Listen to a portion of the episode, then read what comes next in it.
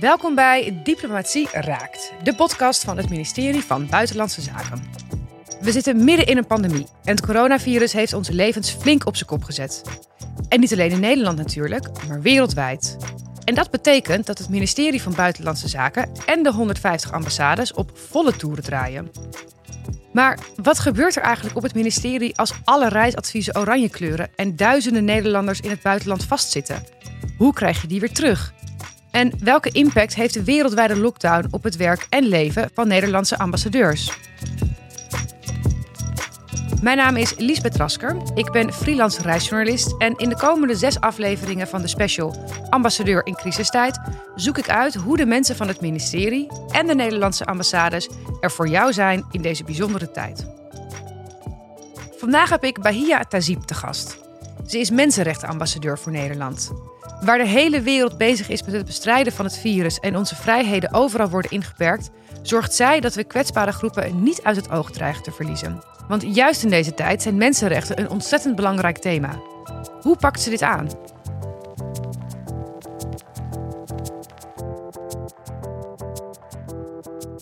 Bahia, wat leuk dat we je mogen spreken. Uh, jij bent mensenrechtenambassadeur. Kun je ons eerst even kort uitleggen wat die baan precies inhoudt? Um, ja, ik ben inderdaad Bahia en ik werk al sinds 1996 bij Buitenlandse Zaken. Uh, begon ook bij de directie Mensenrechten. En ik ben um, sinds september vorig jaar ben ik de Nederlandse Mensenrechtenambassadeur geworden, dus zo'n uh, acht maanden. Mm -hmm. Ja, wat doe ik uh, allemaal? Ja, het belangrijkste is denk ik om het, als je het heel kort wil samenvatten, is mensenrechten wijd, wereldwijd te bevorderen en aandacht te vragen voor de mensenrechten schendingen. En dat is echt ontzettend hard nodig. En ik wilde eerst eigenlijk daar heel kort iets over zeggen, om gewoon alvast eerst een beeld te schetsen, in plaats van gelijk in te zoomen op mijn functie. Okay. Kijk, als we kijken rond de wereld, overal staan mensenrechten en de rechtsstaat staan onder druk. Uh, van Burundi tot Hongarije, van Thailand tot Venezuela. Ik was in februari in Genève bij de Mensenrechtenraad van de Verenigde Naties en daar sprak ik met allerlei slachtoffers en, en activisten. En wat me dan opvalt is wat je dan hoort. Mensen die in elkaar worden geslagen, opgepakt, bedreigd. En waarom? Omdat ze bijvoorbeeld andere politieke ideeën hebben. Of omdat ze vreedzaam hebben geprotesteerd. -hmm. En wat kun je daar als hoe kun je daar als mensenrechtenambassadeur dan uh, een, uh, ja, wat kun je daaraan doen eigenlijk? Want het klinkt als iets, als iets, als iets tamelijk groots. Ja, kijk, ik eh, als mensenrechtenambassadeur ben een boegbeeld en ik doe natuurlijk alles wat ik doe, doe ik samen met mijn collega's in Den Haag en ook onze ambassades en onze missies. Dus het is altijd een, een, een, ja, wat ik doe en wat ik zeg is altijd iets wat we gezamenlijk zeg maar voor hebben bereid en over na hebben gedacht ja, wat ik doe is mijn zorgen uitspreken. En gaat dat dan zo dat je dan met. Want, want ik, ja, ik ben een. Uh, ik, ik weet natuurlijk niet zo goed hoe dit allemaal gaat. Dus hoe, hoe, hoe spreek je dan je zorgen uit? Met wie zit je dan aan tafel? Of hoe, hoe gaat dat dan concreet? Mijn functie is uh, mensen, landen, organisaties te ontmoeten. In Nederland en in het buitenland. Dus dat houdt heel concreet in op reis gaan naar landen naar internationale organisaties en in Nederland zoveel mogelijk organisaties en mensenrechtenactivisten en experts en jongeren ontmoeten. Dus het is heel erg uh, uh, de verbinding zoeken, mensen ontmoeten. Ja. En als iets heel zorgelijks gebeurt, en ik ben in Nederland, dan kan je met een ambassadeur van het land spreken en onze zorgen uitspreken. Dus dat gebeurt bijvoorbeeld. Ja. Als ik op reis ben, dan breng ik ter plekke mijn zorgen over. Maar gaat dat dan ook... in, in uh, is dat dan met een andere ambassadeur dus? Of met een iemand, een vertegenwoordiging van die lokale overheid? Ja, dus als ik reis, bijvoorbeeld naar een land, ik ben bijvoorbeeld in Ghana en in Pakistan geweest. En um, wat ik dan doe is, ik spreek met mensen van de regering, dus overheidsvertegenwoordigers. Ja. Maar ook met maatschappelijke organisaties, NGO's, slachtoffers, het bedrijfsleven. En ik ga ook op veldbezoek ja. Vooral organisaties die onze ambassade steunen. En dan hoor ik heel veel informatie over wat er gaande is. Informatie die je soms niet goed in rapporten zeg maar, op dezelfde manier kan lezen. Je hoort het van de mensen zelf. En dan ga ik een gesprek aan met, met, met de overheid over wat ik gezien heb, wat we gehoord hebben, wat onze zorgen zijn. Maar ik probeer ook altijd de verbinding te zoeken en te kijken waar we wel gemeenschappelijke punten hebben. Want het is natuurlijk belangrijk om niet alleen maar je vinger te wapperen. Sowieso moet je daar nooit mee beginnen. Nee, precies. Dat kan ik me voorstellen. En het zijn natuurlijk ook dingen die waarschijnlijk ook cultureel geladen zijn. Dus die sowieso niet zomaar 1, 2, 3 uit het systeem zijn gehaald. Nee, uh, en, en, ook kijk, bijvoorbeeld in Pakistan. Ik had hele openhartige gesprekken. Eerst met rechters, journalisten, vrouwenactivisten, vertegenwoordigers van religieuze gemeenschappen, academici in bedrijfsleven. En ja, wat ik merkte is dat ze het heel fijn vinden om openlijk te spreken over wat hun boeit. Ja. Uh, waar ze zich zorgen over maken, maar ook waar ze opening zien om, om zeg maar, vooruitgang te boeken. Dat inspireert me ook heel erg. En pas daarna, dus nadat ik met hun heb gesproken en na het veldbezoek, dan probeer ik pas naar de overheid te gaan. Want dan heb ik gewoon zoveel informatie en een heel goed beeld. En ik probeer eerst die verbinding te zoeken, uh, te vertellen wat mij raakt uh, tijdens mijn bezoek, wat ik mooi vind wat ze bereiken. Want altijd ja, zijn er oh, ja. dingen die ze wel goed doen. Ja. En dan leg ik gewoon uit. In Nederland hebben we bijvoorbeeld zorgen. Zorgen over bijvoorbeeld in, in Pakistan was het dat soms uh, mensen valselijk beschuldigd worden van blasfemie. En dan leg ik uit van we maken ons daar zorgen over. Mensen hebben recht op vrijheid van meningsuiting. En je kan niet zomaar iemand valselijk beschuldigen. En dan ga ik dan een gesprek met hun aan. Mm. Ook over vrijheid van meningsuiting. Dat wij dat, hoe wij dat anders zien. Dat, dat uh, journalisten niet bedreigd moeten worden. Dat ze vrijheid moeten hebben om hun mening te, te uiten. Dat het niet uh, normaal is dat vrouwelijke journalisten online bedreigd worden. Dus ik ga een gesprek met hun aan. een ja. dialoog met hun aan. Ja. En als ze zien dat je komt om echt een dialoog met ze te houden, dan heb je een heel ander soort gesprek. Uh, dat is echt mijn ervaring. Ja. Want ik wil natuurlijk dat ze veranderen en niet dat ze geïrriteerd raken en mij de deur wijzen. Precies. En dat is gewoon einde gesprek dan, weet je. En is het ook wel eens, het lijkt me ook soms best wel moeilijk om, om veel in aanraking te komen met, ja, met toch wel verdrietige verhalen. Uh, raakt het jou dan ook persoonlijk? Ja, ik vind dat uh, een van de moeilijkste uh, dingen. Te, um, om om um, te luisteren naar wat ze allemaal hebben meegemaakt. En soms ook als je hoort over wat voor martelpraktijken allemaal, um, allemaal bedacht worden. Uh, ja. En toegepast op mensen. dat, is, dat vind ik heel erg moeilijk. Heb ik altijd moeilijk gevonden. Tegelijkertijd, toen ik bij Buitenlandse Zaken begon, in 1996, had ik een hele fijne collega. Die zei tegen mij: luister als je een verschil wil uitmaken, dan moet je gewoon op de hoogte zijn van wat er gebeurt. En als je daar niet tegen kan, moet je een andere functie gaan zoeken.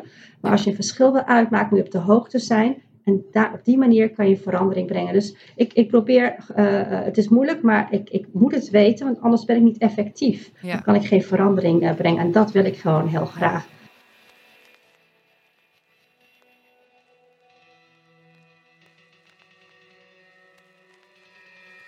En wat maakt jou een goede mensenrechtenambassadeur? Want je hebt een behoorlijk, uh, een behoorlijk flink cv. Je hebt ook veel rollen binnen het Koningshuis gehad. Hoe kom je uiteindelijk op deze positie en waarom ben jij goed in wat je doet?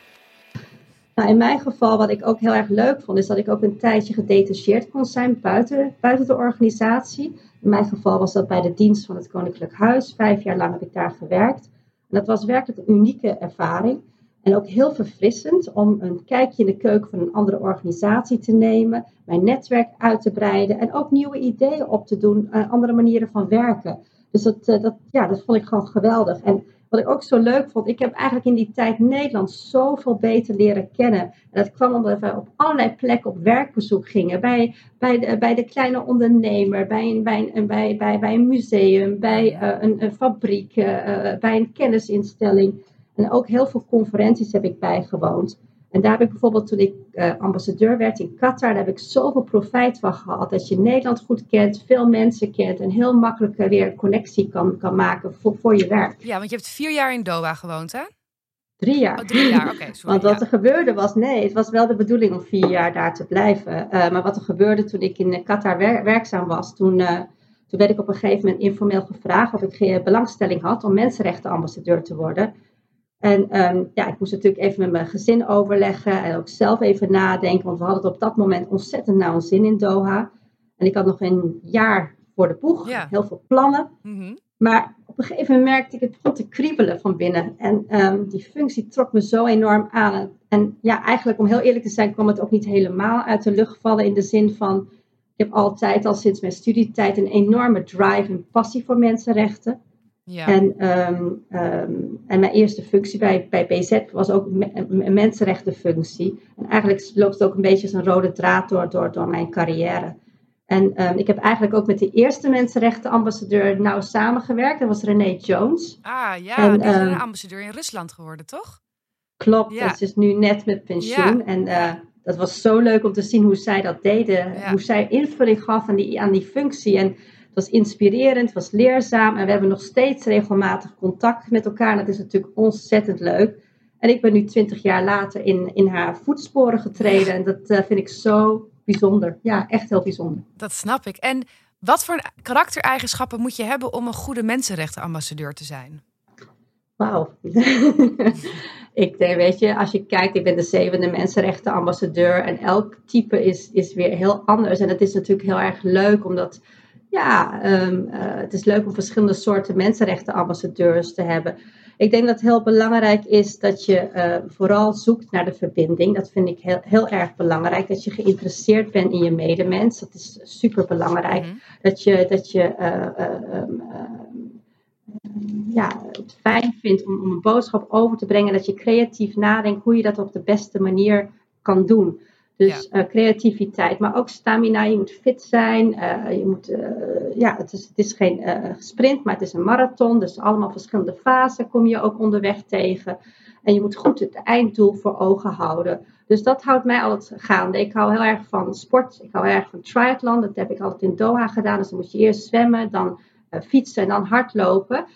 Um, uh, en wat mij gewoon het gaande hield van je kan het doen, einddoel, je hou vol, in stukjes opknippen. En dat probeer ik ook in mijn werk te doen, einddoel voor, voor ogen te houden en dingen in stukjes op te knippen. Ja. En kijk, um, ik vertelde net over mijn ontmoetingen met uh, mensenrechtenactivisten. Mm um, ik vind het echt inspirerend om hun te ontmoeten. En ik ben zo onder de indruk, want zij hebben zoveel meegemaakt. En hun veerkracht geeft mij zoveel energie, het, uh, richting en inspiratie om me juist extra in te zetten, de extra maal te gaan. Um, um, en uh, hoe zij ook altijd hoop blijven houden en, en, en geloven in, in, in de mensheid. Als zij dat kunnen, kunnen wij dat ook en kan ik dat zeker ook. Ja.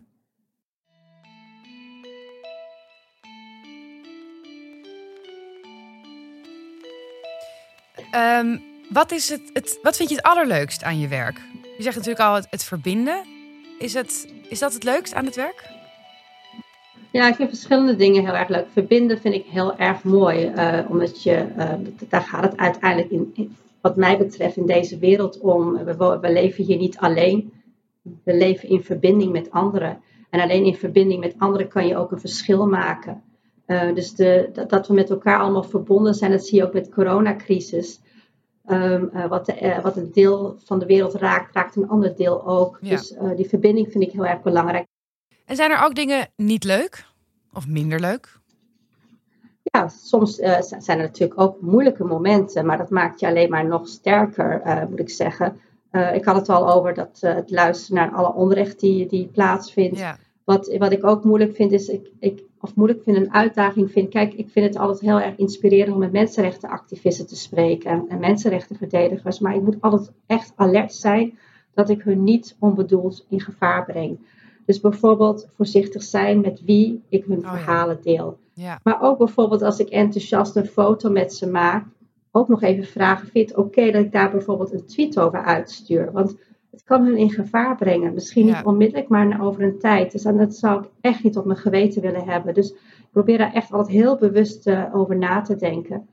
En wat ik ook een uitdaging vind, is um, soms om te luisteren naar iemand die een meedogenloos regime verdedigt. En dan ja. te luisteren met een open hart en met een open oor, zonder vooringenomenheid, zonder vooroordelen zonder door te schieten in mijn passie en drive voor mensenrechten en mijn wil om concrete resultaten te bereiken. Dus ik moet echt proberen goed. Mhm, hoe doe je dat dan? Want het lijkt me ontzettend moeilijk inderdaad om tegenover zo iemand te zitten en om dingen te horen die ja, tegen alles ingaan waar jij voor staat en waar je in gelooft. Hoe hou je dan een open hart en een open hoofd? Ja, dat is weer dat beeld wat ik net vertelde over die finishlijn. Waar, waar wil ik uiteindelijk naartoe? Ja. Ik wil resultaat hebben en dat probeer ik echt. Uh, en het is niet makkelijk, want ik ben heel gepassioneerd en ik heb ook temperament. Dus, en ik probeer echt dan uh, rustig te ademen, zoals we met yoga ook leren. En te proberen gewoon rustig te horen en ook te denken, ik hoef niet gelijk iets te doen met wat hij zegt. Laat, gewoon rustig blijven, einddoel. En goed te kijken naar waar de opening, de invalshoek ligt, waar ik dan iets kan zeggen waarmee ik vooruitgang kan boeken. Ja. Maar ik vind dat echt soms zo moeilijk dat iemand zo gepassioneerd een medogeloos regime en medogeloze praktijken kan verdedigen.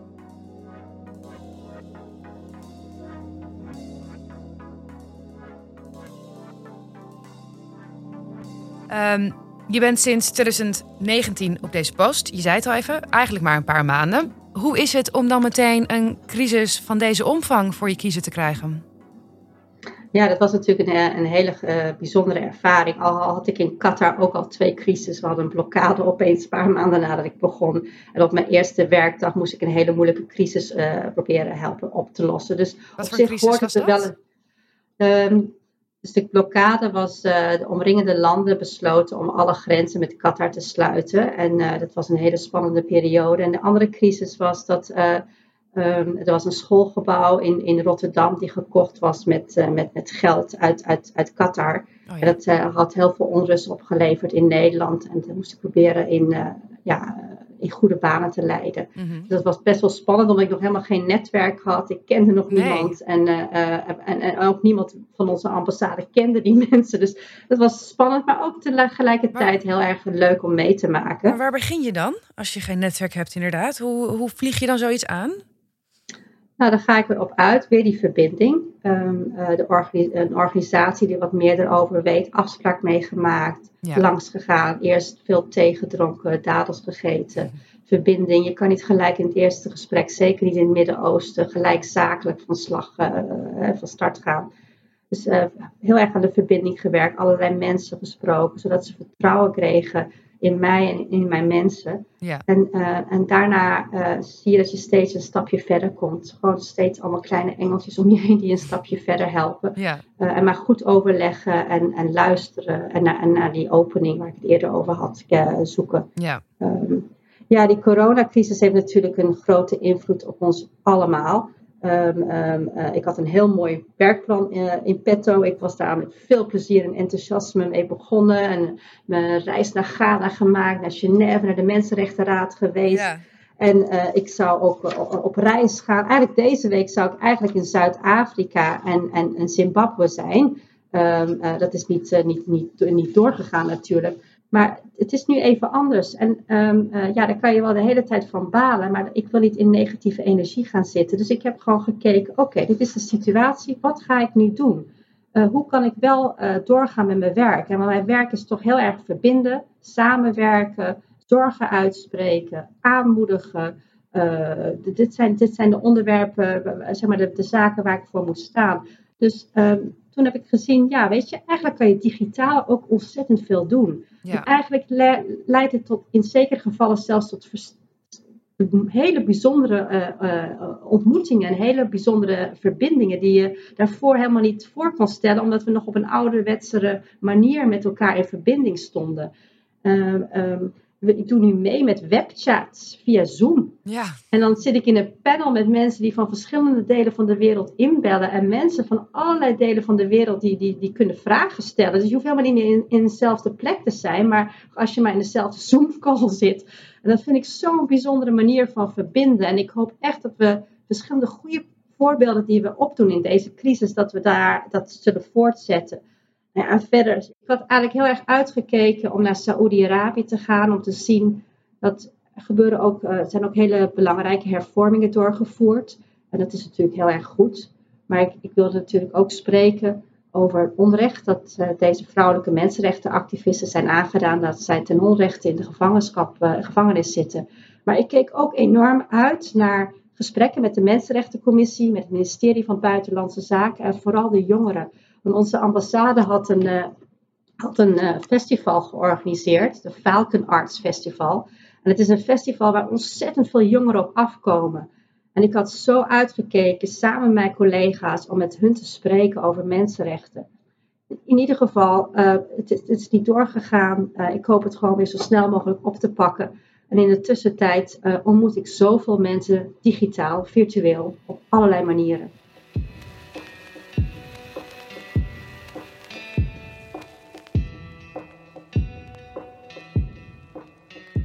Op welke manier wordt corona misbruikt eigenlijk om mensenrechten te schenden? Want het is natuurlijk ook een manier voor, ja, voor overheden met misschien wat dictatoriale trekjes om de boel een andere kant op te sturen. Hoe kijken jullie ernaar? En nou, zie je dat gebeuren? En zo ja, hoe kijken jullie ernaar? Ja, ja dat is uh, inderdaad iets wat je ziet. Kijk, door, door, door de coronacrisis, wat zien we nooit eerder kondigden zoveel regeringen over de hele wereld tegelijkertijd zoveel beperkende maatregelen en noodtoestanden af als nu, ja. ook in Nederland. En op zich is dat begrijpelijk, want uitzonderlijke tijden vragen om uitzonderlijke maatregelen. En vanuit het oogpunt van de bescherming van de volksgezondheid zijn buitengewone maatregelen natuurlijk eh, geoorloofd en wenselijk in het kader van de bestrijding van corona. Maar, en daar, daar, daar, daar je denk ik op, dat wil natuurlijk niet zeggen dat overheden nu opeens een carte blanche hebben om allerlei rechten en vrijheden zomaar in te perken. En um, het spreekt voor zich dat uitzonderlijke maatregelen niet onder het mom van de coronacrisis mogen worden misbruikt voor andere agenda's die helemaal niks met corona te maken hebben. En, en, dat maken we steeds maar duidelijk. Ook met mijn Europese collega's hebben we ook de eerste verklaring, en dat was een initiatief van mij en mijn Zweedse collega, hebben we zo duidelijk gezegd: beperkende maatregelen zijn geoorloofd en wenselijk, maar moeten in overeenstemming zijn met internationaal recht. Ja, maar, maar ja. Mhm. Dat moet dan ook wel gebeuren, natuurlijk. En als je ziet dat dat niet gebeurt, dat lijkt me, dat is toch, dat lijkt me toch wel moeilijk dan. Ja, tuurlijk is dat, uh, is dat moeilijk. Uh, bijvoorbeeld in, in, in Europa maken we ons bijvoorbeeld zorgen over Hongarije. Ja.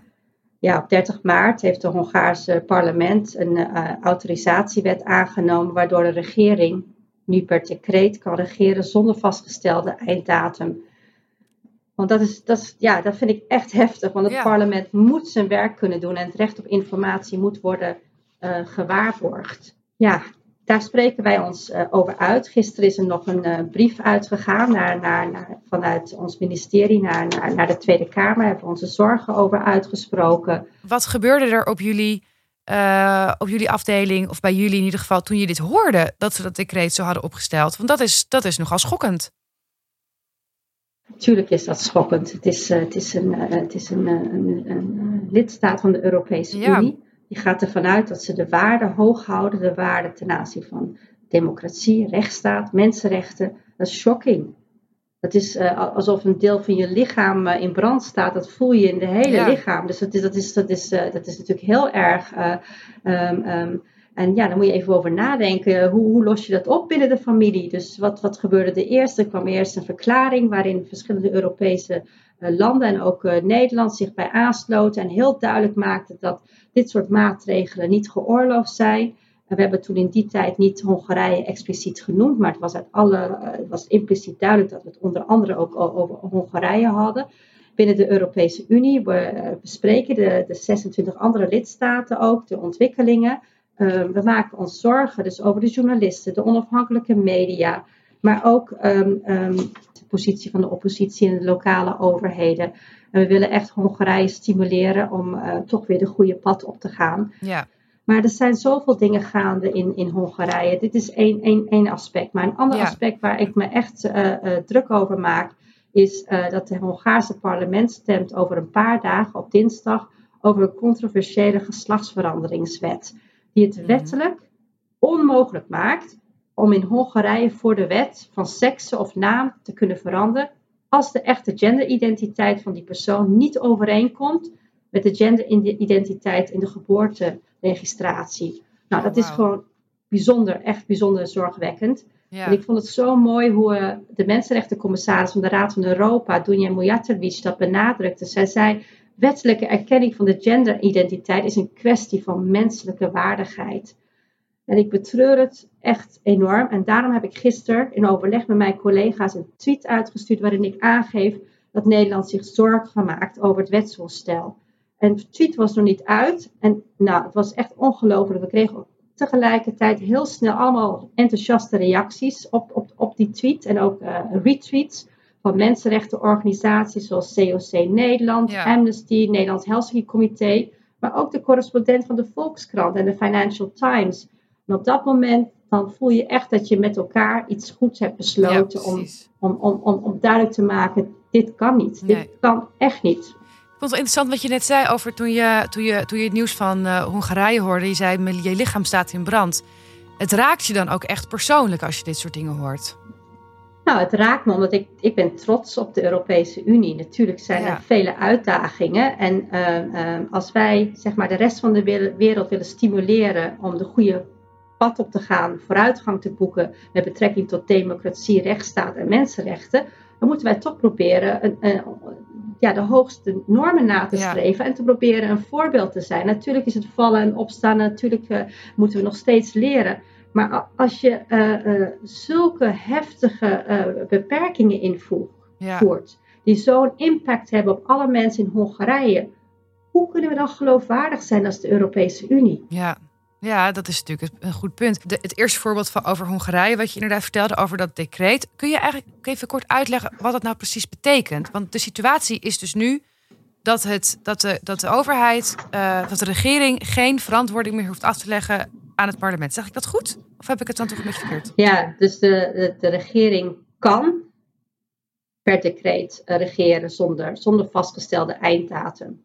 Kijk, met een noodmaatregel is het altijd heel erg belangrijk dat het strikt noodzakelijk is, proportioneel en ook een tijdsgebonden einddatum heeft. Dus sowieso heeft, heeft, heeft eh, deze autorisatiewet geen einddatum en dat, dat kan al niet. Okay, en, ja. Um, um, uh, en uh, ja, een parlement uh, uitschakelen, dat is heftig. Dat hoort niet in een rechtsstaat, dat hoort niet in een democratie. Nee. Dus, um, dus hier wordt corona echt misbruikt eigenlijk om dit om dit besluit er doorheen te duwen?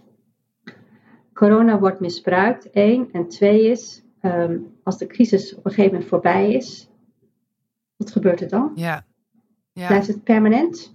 Als er geen einddatum is, dat is een indicatie dat ze misschien ermee door zullen gaan. Ja. Dus het is nu de tijd, hè, nu is de tijd om heel duidelijk te maken uh, hoe belangrijk het is dat Oké, we begrijpen dat die maatregelen, uitzonderlijke maatregelen, uh, er moeten zijn in deze tijd om corona te bestrijden. Het zijn geoorloofd en wenselijk. Mhm. Maar ze moeten altijd strikt noodzakelijk, proportioneel en tijdsgebonden zijn. Ja. Um, en en dat, daar moeten wij ook in Nederland rekening mee houden. Ja. Dan kunnen we ook in, in Nederland de dialoog, is het wel noodzakelijk al die maatregelen? En daar hebben we in Nederland ook een dialoog over. En er zijn ook protesten.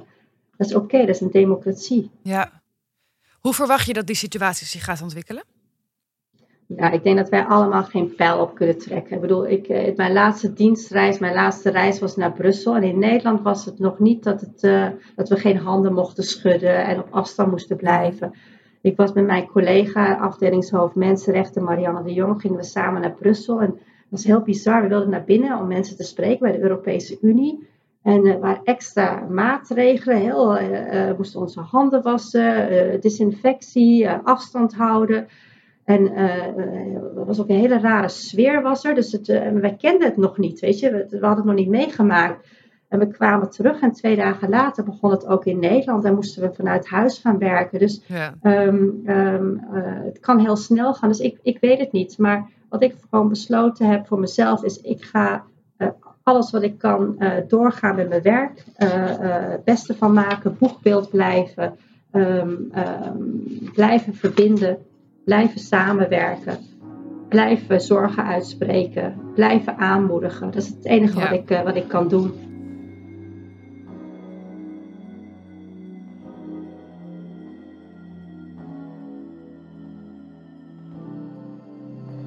Ik wilde nog even vragen, want uh, we hebben het nu veel over Hongarije gehad. Het is natuurlijk een, uh, nou, een, een, schrijnende situatie. Maar jullie zijn ook veel bezig met kwetsbare groepen. Uh, ja. LHBTI-gemeenschap, vrouwen. Hoe zorgen jullie ervoor dat die niet nu nog meer in het gedrang komen... doordat ja, eigenlijk bijna al het nieuws gaat over corona... wat, wat, wat, hoe zorgen we dat die niet vergeten worden? Of dat daar ook nog steeds genoeg aandacht naar gaat? Nou, ik persoonlijk, samen met mijn collega's, besteden echt elke dag aandacht aan, aan, aan, aan LHBTI's, vrouwen, meisjes, journalisten, die het allemaal uh, zeg maar in kwetsbare situaties kunnen worden gebracht in, in, in deze crisis. Mhm. Of extra in uh, kwetsbare situaties. Vanochtend heb ik, want ik ben vandaag voor het eerst in, in negen weken op buitenlandse zaken. Op kantoor, ja. Echt, ja, op kantoor. en het is zo bizar, want het is stil. Um, het ruikt anders. Um, uh, je ziet geen mensen. Um, uh, de, de, ziel ontbreekt in dit gebouw. Nou, ik was hier vanochtend en het was eigenlijk een hele bijzondere gelegenheid. Ik heb vanochtend de regenboogvlag uh, gehezen ter gelegenheid van de Internationale Dag tegen Homofobie, Transfobie en Bifobie. Um, het was dit keer een hele sobere bijeenkomst met alleen maar een hele kleine groep uh, mensen vanwege de coronamaatregelen. Maar dit bracht mij naar buitenlandse zaken na 2,5 maand. En ja, wij doen uh, heel veel met, voor LHBTI's. Gisteren heb ik nog een verklaring uitgebracht met mijn Europese collega's. Van, uh, vandaag starten we een hele bijzondere sociale media campagne. We gaan alle individuele uh, LHBTI-activisten in beeld brengen de komende dagen op sociale media, hun verhaal delen. Ik zal dat doen en dan gaan ambassades dat ook weer delen. Dus weer die kracht van de gezamenlijke boodschap. Um, wij steunen ook uh, allerlei LHBTI-organisaties, ook tijdens de crisis. Een voorbeeld is bijvoorbeeld onze partner COC Nederland, waarmee we gezamenlijk meer dan 130 LHBTI-organisaties in de wereld uh, steunen. Mm -hmm. Dus wij besteden ontzettend veel aandacht voor LHBTI's en, en, en de, um, ja, de kwetsbare situaties waarin ze kunnen terechtkomen. En dan heb ik het vooral over stigmatisering, discriminatie, criminalisering en geweld. Want in deze crisis worden zij bijzonder daarmee uh, uh, geconfronteerd. Ja. Ja, en vrouwen en meisjes ook. Ik heb pas een filmpje opgenomen samen met mijn collega Mette Gongrijp. Zij is de ambassadeur vrouwenrechten en gendergelijkheid. Ja. We hebben besloten van laten we via de, een filmpje, via sociale media, speciale aandacht vragen voor de moeilijke situatie waarin vrouwen en meisjes nu vaak terechtkomen door, door corona. We hebben allereerst de hoop uitgesproken dat de crisis ook een stimulans kan zijn voor, voor vrouwenrechten en meer gendergelijkheid. En we hebben echt heel duidelijk gemaakt dat wij geen enkele pushback accepteren. En zeker niet de toename in gendergerelateerd geweld tijdens lockdowns. Dat vinden we gewoon onaanvaardbaar. En ten tweede hebben we ook opgeroepen om vrouwen wat meer te betrekken bij besluitvorming ten aanzien van corona. Ja. Inclusief ja, besluitvorming leidt tot veel ja, betere besluiten. Dus dat het belangrijk is dat vrouwen ook een stoel en een stem aan tafel hebben. Um, dus um, ja, het, filmpje hebben we opgenomen en hebben we ontzettend veel leuke reacties op gekregen. Dus wij doen ontzettend veel elke dag weer in Den Haag en al onze ambassades uh, voor vrouwen, meisjes, LHBTI's, journalisten, religieuze groeperingen. En we hebben speciale oog voor dat zij het wat meer, moeilijker hebben ja. of moeilijker kunnen hebben tijdens corona. Maar ook ze zijn niet altijd slachtoffers. Net wat ik net vertelde. Nee, zeker Vrouwen niet. Ja. moeten ook betrokken worden. Ze zijn juist ook uh, uh, agents of change. Uh, ja. Ze kunnen juist heel veel invloed uitoefenen om dingen in goede banen te, te leiden. Ja. Nou, het is de, de passie voor je, voor je werk is duidelijk hoorbaar in ieder geval. ja, ik vind het echt een geweldig mooi terrein. Maar ik hoop dat we uiteindelijk ja, met corona en ook de, de, de nieuwe kansen die het biedt. En als ik elke dag zie dat zoveel organisaties nu extra veel aandacht besteden aan mensenrechten, dat geeft mij ook wel hoop. Ja, dat snap uh, ik, ja. Ja. ja, nou dat is ook mooi om een silver lining erin te blijven zien natuurlijk. De punt op de horizon, zoals je het al eerder noemde. De stip op absoluut, de horizon. Absoluut. Ja. Ik wil je heel erg bedanken voor je tijd en voor je, voor je, voor je enthousiaste verhaal. En uh, ik wens je Graag heel veel gedaan. succes. Vond het leuk om jou te ontmoeten. Ja, insgelijks. En nou ja, hopelijk kunnen we elkaar ook een keer ooit in het echt ontmoeten. Want we spreken elkaar nu Dat zou geweldig zijn, ja. Lisbeth. Echt geweldig. Ja, computer, ja. Jij heel veel succes met alles en keep it up, hè. Dankjewel. Jullie ook. Ciao. Dag. Bye, bye. Dit was de laatste aflevering van Ambassadeur in crisistijd. Het speciale derde seizoen van Diplomatie Raakt. Wil je meer verhalen horen van diplomaten en ambassadeurs? Luister dan ook zeker even de eerste twee seizoenen van deze serie. Die zijn gewoon te vinden in je podcast-app.